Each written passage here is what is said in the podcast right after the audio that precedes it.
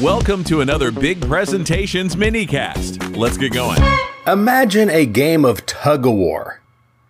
On one side, all of the team members are pulling back in the same direction. On the other side, all of the team members are pulling different directions. Some are pulling straight back, some are pulling to one side, some are pulling to the other, and still some are trying to run towards the other team. Who do you think is going to win that tug of war?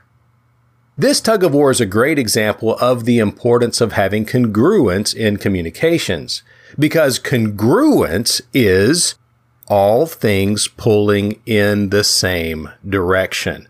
So if you want your presentation to have maximum power, ensure that all elements of that presentation are pulling in the same direction the content, the actual words that you're saying are pulling in the same direction as the body language with which you are presenting it.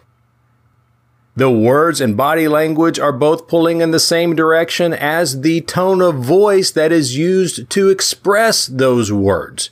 When you have all of these things pulling in the same direction, then you will be able to better compete against all of the elements working against you.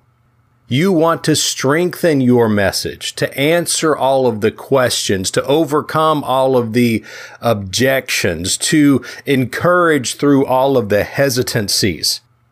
In order to do that, you need to have congruence. So ask yourself, when I present, are all of my elements pulling in the same direction? Or are there things that create distractions or pulls in different directions? You might think that your sarcasm is funny, but it might just be a distraction. It might be one element pulling in a different direction. So you might get a few chuckles, but your overall message might be weakened and it might fail simply because you did not have congruence all things were not pulling in the same direction. If your words are full of confidence, but your body language is slumped and withdrawn, once again, not all elements are pulling in the same direction, and this weakens your message.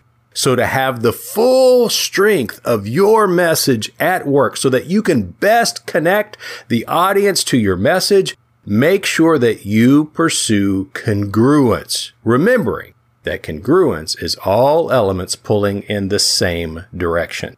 To make big presentations in small rooms, ensure that your presentation has congruence.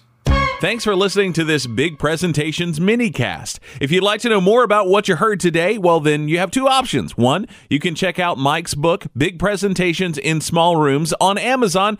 You can find the link in the show notes. Also, you can check out the next episode where we will go in depth on the topic that you heard today. We'll discuss what Mike has just talked about and get more into some stories and experiences around these topics. We would love for you to join us on the next episode of the Big Presentations Podcast.